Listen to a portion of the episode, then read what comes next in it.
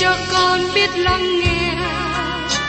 Lời ngài từng theo bước đời con. Xin cho con biết sẵn sàng chờ đợi và vẫn nghe theo chúa.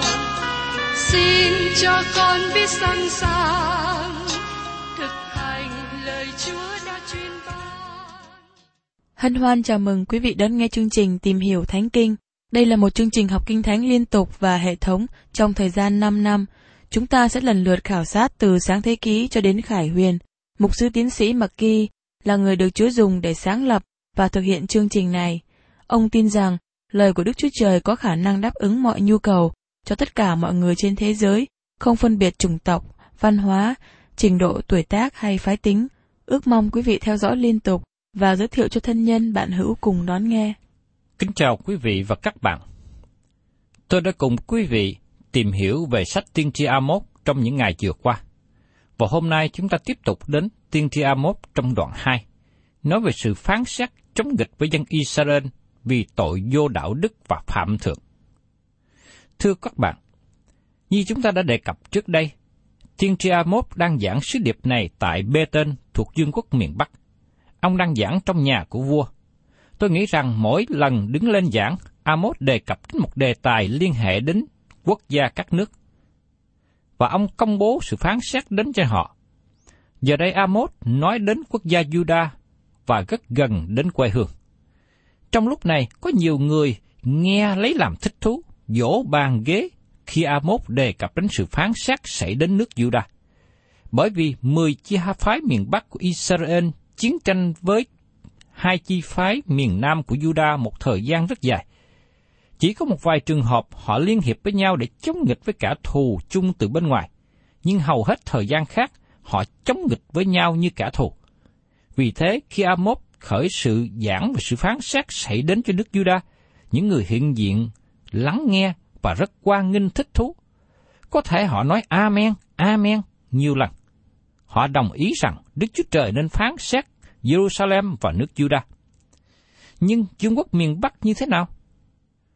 Bắt đầu từ đoạn 2 câu 6 này, Amos giảng cho vương quốc miền Bắc.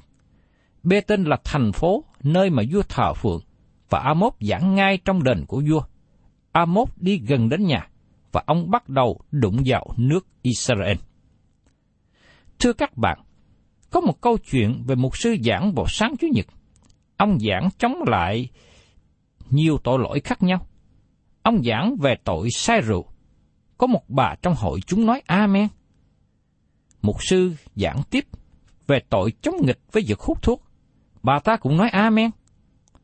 Và sau đó một sư tiếp tục giảng chống nghịch với tội nói xấu người khác. Bà này quảnh mặt ba một bên.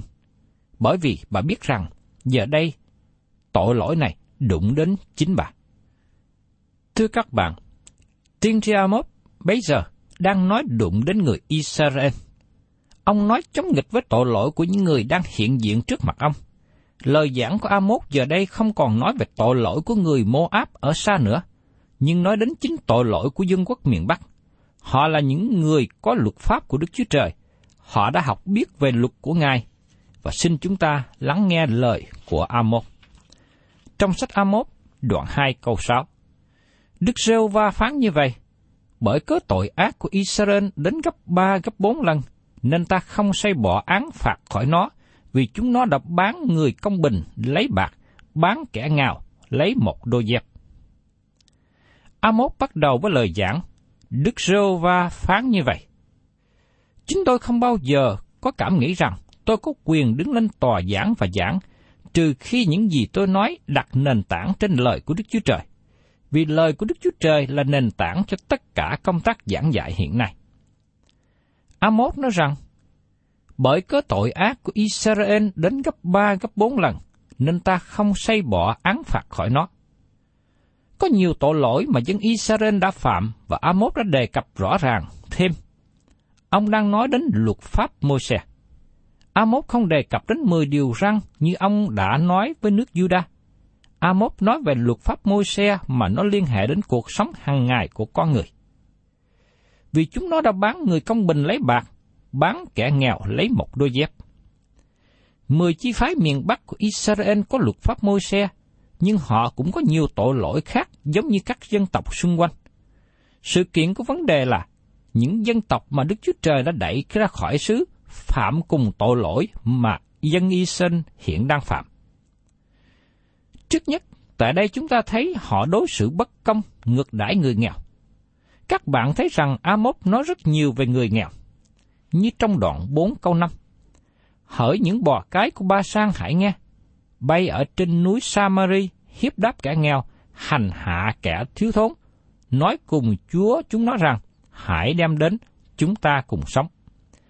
Và trong đoạn 5 câu 11, vì các ngươi hiếp đáp kẻ nghèo và đòi nộp thế lúa mì, vậy nên những nhà bằng đá vuông này các ngươi sẽ xây lên, các ngươi sẽ không ở được. Các ngươi đã trồng những vườn nho ngon ngọt, nhưng sẽ không uống rượu nó. Thưa các bạn, trong khi học hỏi về sách tiên tri, tôi thấy có nhiều lần rằng người nghèo không được hưởng công lý, không được đối xử công bằng trên đất này, cho đến khi Chúa Giêsu đến cai trị trên đất. Và sự hy vọng của người nghèo chỉ có ở trong Chúa Giêsu Christ. Ngày nay chúng ta thường nghe nói đảng phái này lo cho người nghèo, đảng phái kia lo cho người nghèo. Vì chúng ta nghe họ hứa hẹn giúp đỡ nhiều cho người nghèo trong thời gian vận động tranh cử. Họ muốn được phiếu bầu của tôi, của quý vị. Nhưng sau khi được đắc cử, tôi thấy rằng lời hứa giúp đỡ người nghèo bị bỏ qua, hoặc chỉ được làm một vài trường hợp điển hình để quảng bá. Mặt khác, tôi thấy rằng tiền đóng thuế gia tăng, vật giá leo thang, thất nghiệp gia tăng và cuộc sống của người nghèo vẫn tiếp tục thiệt thòi, đau khổ. Trong khi đó, những người cầm quyền trở nên giàu có với nhà cửa cao lớn sang trọng và họ không còn màng gì đến hoàn cảnh của người nghèo. Tôi chỉ tìm thấy một đấng quan tâm đến người nghèo, đó là Chúa Giêsu. Vào một ngày sắp đến, Chúa sẽ đem công lý đến cho người nghèo, và tôi cảm tạ Chúa vì điều này. Đức Chúa Trời phán xét những quốc gia nào đối xử tệ bạc với người nghèo. Ngài ban một số luật lệ liên hệ đến điều này. Nhưng tôi xin nhắc lại một điều được ghi lại trong sách Phục truyền luật lệ ký đoạn 16 câu 19. Ngươi chớ làm dịch sự chánh trực, chớ thiên vị ai, cũng chẳng nên nhận của hối lộ, vì của hối lộ làm cho mù mắt kẻ khôn ngoan và làm bối rối lời của người công bình. Đức Chúa Trời đặt luật pháp để bảo vệ người nghèo. Trong thời đó, người nghèo có thể bị đối xử là có tội, khi mà người giàu đút lót tiền bạc cho các quan sự án. Và lề lối thực hành này không thay đổi trong ngày hôm nay. Có nhiều việc thay đổi, nhưng việc lo hối lộ để làm quẹo công lý chưa có thay đổi. Thật là khó cho người nghèo hưởng được công lý, bởi vì chính đồng tiền quyết định vấn đề phân sự đúng hay sai. Vì thế Amos nói đến tệ trạng tội lỗi này khi người nghèo bị bán chỉ lấy một đôi dép. Mời quý vị cùng xem tiếp trong Amos đoạn 2 câu 7. Chúng nó cũng tham cả đến bụi đất trên đầu người nghèo khó và làm công đường kẻ nhu mì. Con và cha cùng đi đến chung một đứa gái, như vậy làm cho ô danh thánh ta. Tiên tri Amos nói rằng, chúng nó cũng tham cả đến bụi đất trên đầu người nghèo khó. Điều này có một vài ý nghĩa, nhưng riêng tôi nghĩ rằng nó có ý nghĩa là ích kỷ, tham lam. Người quan án giàu bóc lột người nghèo đến tận xương tỷ, sát đất, đến nỗi người nghèo không còn một chút đất nào để lên đầu mà than khóc. Tôi thấy rằng đây là sự tham lam quá đổi, và Đức Chúa Trời phán xét những quốc gia như thế. Họ cũng làm công con đường của kẻ nhu mì. Sự công bình không hướng về người nhu mì.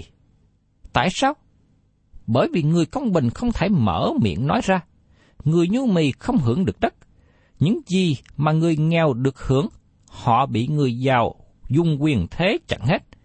Người nghèo và người nhu mì không hưởng được sự công lý ở Israel, cũng như người nghèo không nhận được công lý ở bất cứ nơi nào trên thế giới hiện nay. Amos nói tiếp, con và cha đến chung một đứa gái, như vậy làm cho ô danh thánh ta. Rõ ràng Amos đang nói về những người nữ hành nghề mãi dâm. Cả cha và con đi đến cùng một người nữ này. Đức Chúa Trời nói rằng sự dâm dục làm ô uế danh thánh của Ngài. Và tôi nói với các bạn rằng, những gì mà ngày nay người ta gọi là đạo đức mới, thật ra nó không mới gì cả dân Israel đã thực hành đạo đức mới này từ xưa, và Đức Chúa Trời nói rằng Ngài ghét tội lỗi này. Họ đã vi phạm luật pháp của Ngài mà Ngài đã ban liên hệ đến tình dục con người. Các bạn thấy rằng Amos không được ưa chuộng, không được quan nghênh. Bởi vì Amos đang đứng về phía người nghèo và kết án sự bất công. Ông kết án việc đối xử không có công lý. Amos kết án việc người nghèo bị đối xử tệ bạc.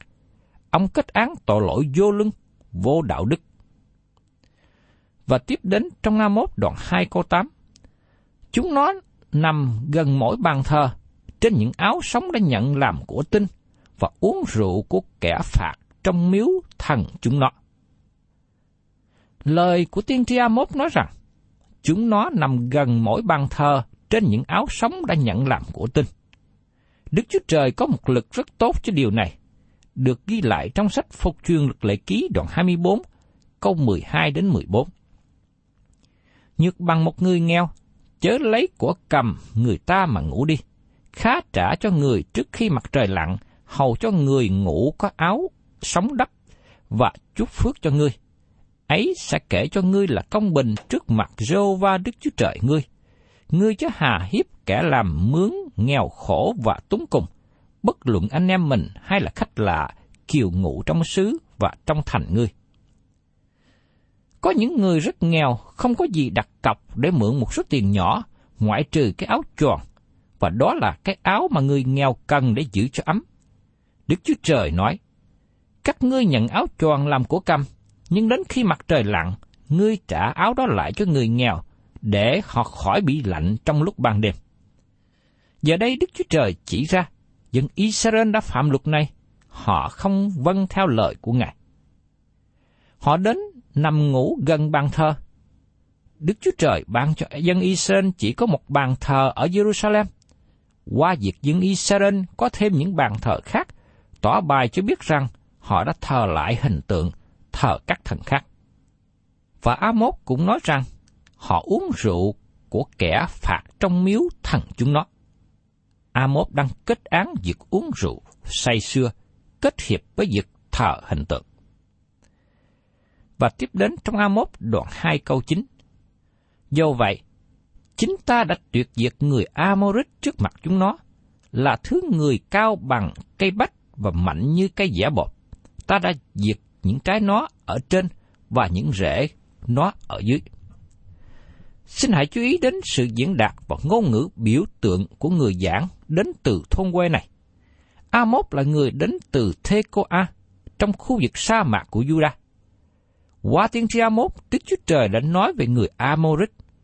Chính Chúa sẽ tuyệt diệt người Amorit trước mặt chúng nó là thứ người cao bằng cây bách và mạnh như cây giả bột ta đã diệt những trái nó ở trên và những rễ nó ở dưới. Đức Chúa Trời tiêu diệt người Amorit tận gốc. Chúng ta đọc trong Giô-xê đoạn 24 câu 8 nói tiếp rằng, Kế đó, ta dẫn các ngươi vào xứ dân Amorit ở bên kia sông Jordan. Chúng nó sẽ chiến đấu cùng các ngươi, và ta sẽ phó chúng nó vào tay các ngươi. Các ngươi sẽ chiếm xứ chúng nó làm sản nghiệp, và ta sẽ diệt chúng nó khỏi trước mặt các ngươi. Chúng ta đã nghe nói rằng không còn người mô áp ngày nay, và tôi lấy làm lạ lần sau cùng mà các bạn thấy người Amorit là lúc nào.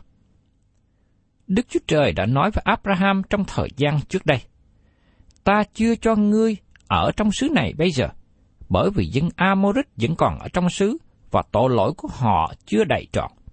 Ta sẽ cho họ một cơ hội để quay trở về cùng ta, bỏ đi tội lỗi dâm dục mà họ đang phạm.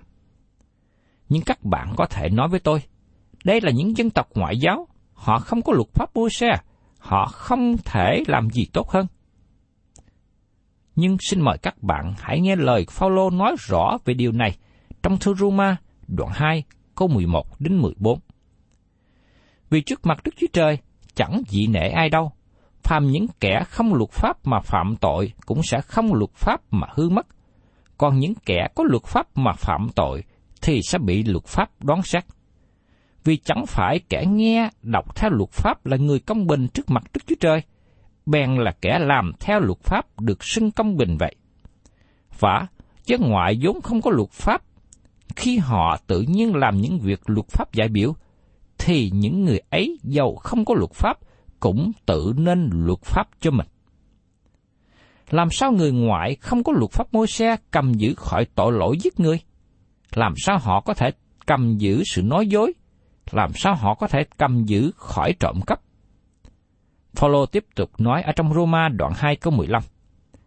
Họ tỏ ra rằng việc mà luật pháp dạy biểu đã ghi trong lòng họ, chính lương tâm mình làm chứng cho luật pháp, còn ý tưởng mình khi thì cáo trách mình, khi thì binh vực mình.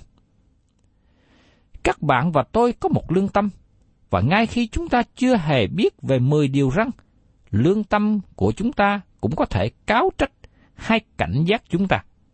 Con người có ý thức để biết điều đúng và điều sai, nhưng vấn đề là con người đã chọn làm điều sai.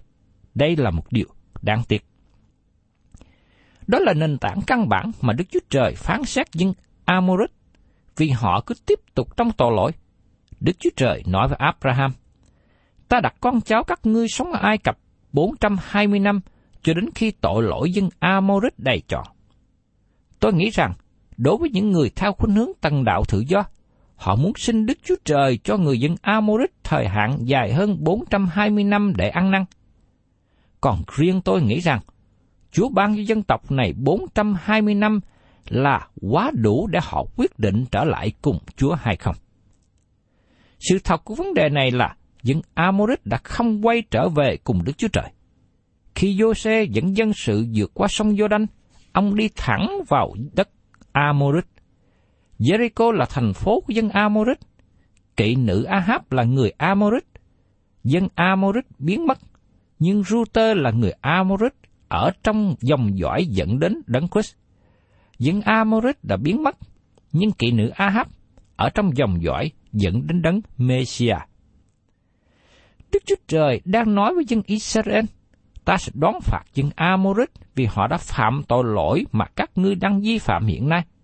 Ta ban cho các ngươi luật pháp ta, nhưng các ngươi đã vi phạm nó. Mời quý vị cùng nghe tiếp ở trong Amos đoạn 2, câu 10 đến 11.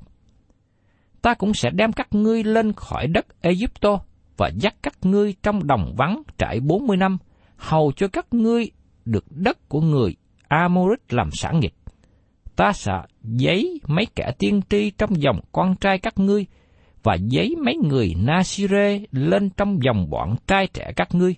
Đức rêu va phán, hỡi con cái Israel, chẳng phải vậy sao? Đức Chúa Trời thật sự muốn nói rằng, Chúa muốn các ngươi phụng sự ta trong xứ này. Chúa muốn các ngươi dạy những người trẻ lớn lên phụng sự Đức Chúa Trời, trở nên tiên tri, trở nên người Nasire nhưng điều gì đã xảy ra? Mời quý vị cùng xem tiếp trong Amos đoạn 2 câu 12. Nhưng các ngươi đã làm cho các người Nasire uống rượu và cấm các kẻ tiên tri rằng, chớ nói tiên tri. Người Nasire là người Israel có lời hứa nguyện dân đời mình phục vụ Đức Chúa Trời. Có ba điều mà người Nasire không được làm. Thứ nhất, người ấy không được cắt tóc. Tại sao? Bởi vì một người nam có tóc dài là một điều sỉ nhục cho người ấy. Đó là điều mà Phaolô nói ở trong Corinto thứ nhất, đoạn 11 có 14. Khi tôi nhìn xung quanh và thấy một người nam như thế, tôi đồng ý với Phaolô. Nó là một sự tuổi hổ cho người nam có tóc dài. Nhưng khi người Nazire để tóc dài, bởi vì họ tự nguyện mang sự tuổi hổ. Thứ nhì, điều mà người Nazire không được làm là không được uống rượu hay ăn trái cây có chất rượu. Họ không được ăn trái nho. Người Israel làm cho người Nazire phạm lời hứa khi họ ép người Nazire uống rượu. Điều thứ ba là người Nazire không được phép đụng đến người chết hay đến gần người chết. Ngay cả khi người thân qua đời, người Nazire cũng không được dự an táng. Các điều này được làm trong thờ, đời sống của người Nazire để tỏ bài sự kiện là họ muốn đặt Đức Chúa Trời ở chỗ thứ nhất, chỗ cao nhất trong đời sống. Và họ cấm các tiên tri rằng chớ nói tiên tri. Dân chúng nói với các tiên tri rằng, chúng tôi không muốn nghe ngươi nói, chúng ta không muốn nghe lời ngươi giảng. Họ khước từ lắng nghe lời tiên tri của Đức Chúa Trời. Tôi cũng nhận thấy có một điều tương tự như vậy xảy ra trong đất nước của chúng ta, khi mà những người rao giảng lời của Đức Chúa Trời bị cấm đoán và bị bắt bớ.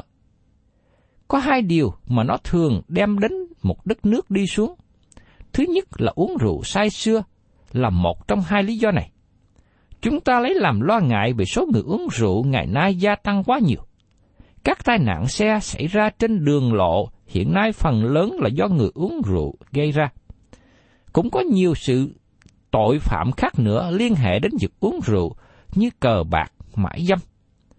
Như chúng ta bị phê bình nếu chúng ta nói ra điều này.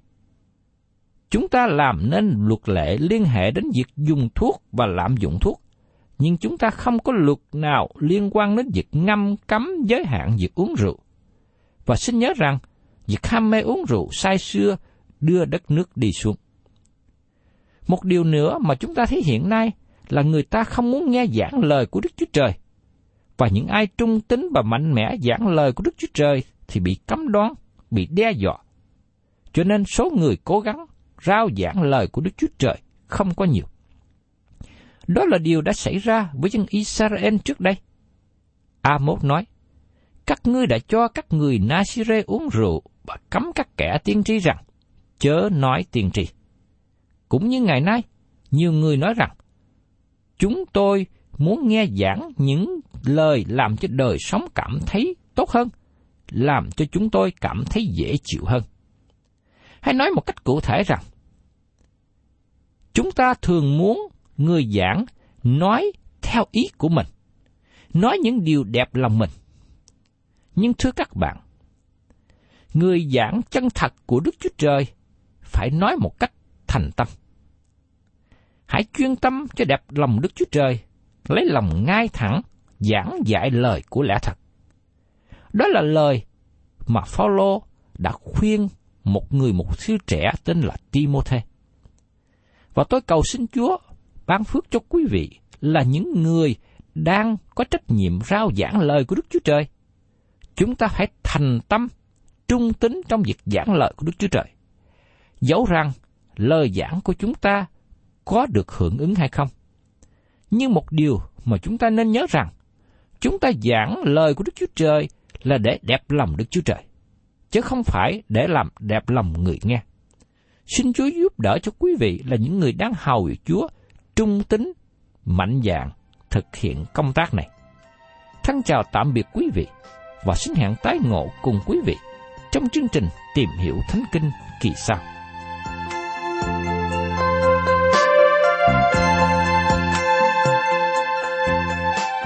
Cảm ơn quý vị đã đón nghe chương trình Tìm hiểu Thánh Kinh. Nếu quý vị muốn có loạt bài này, xin liên lạc với chúng tôi theo địa chỉ sẽ được đọc vào cuối chương trình. Kính chào quý thính giả.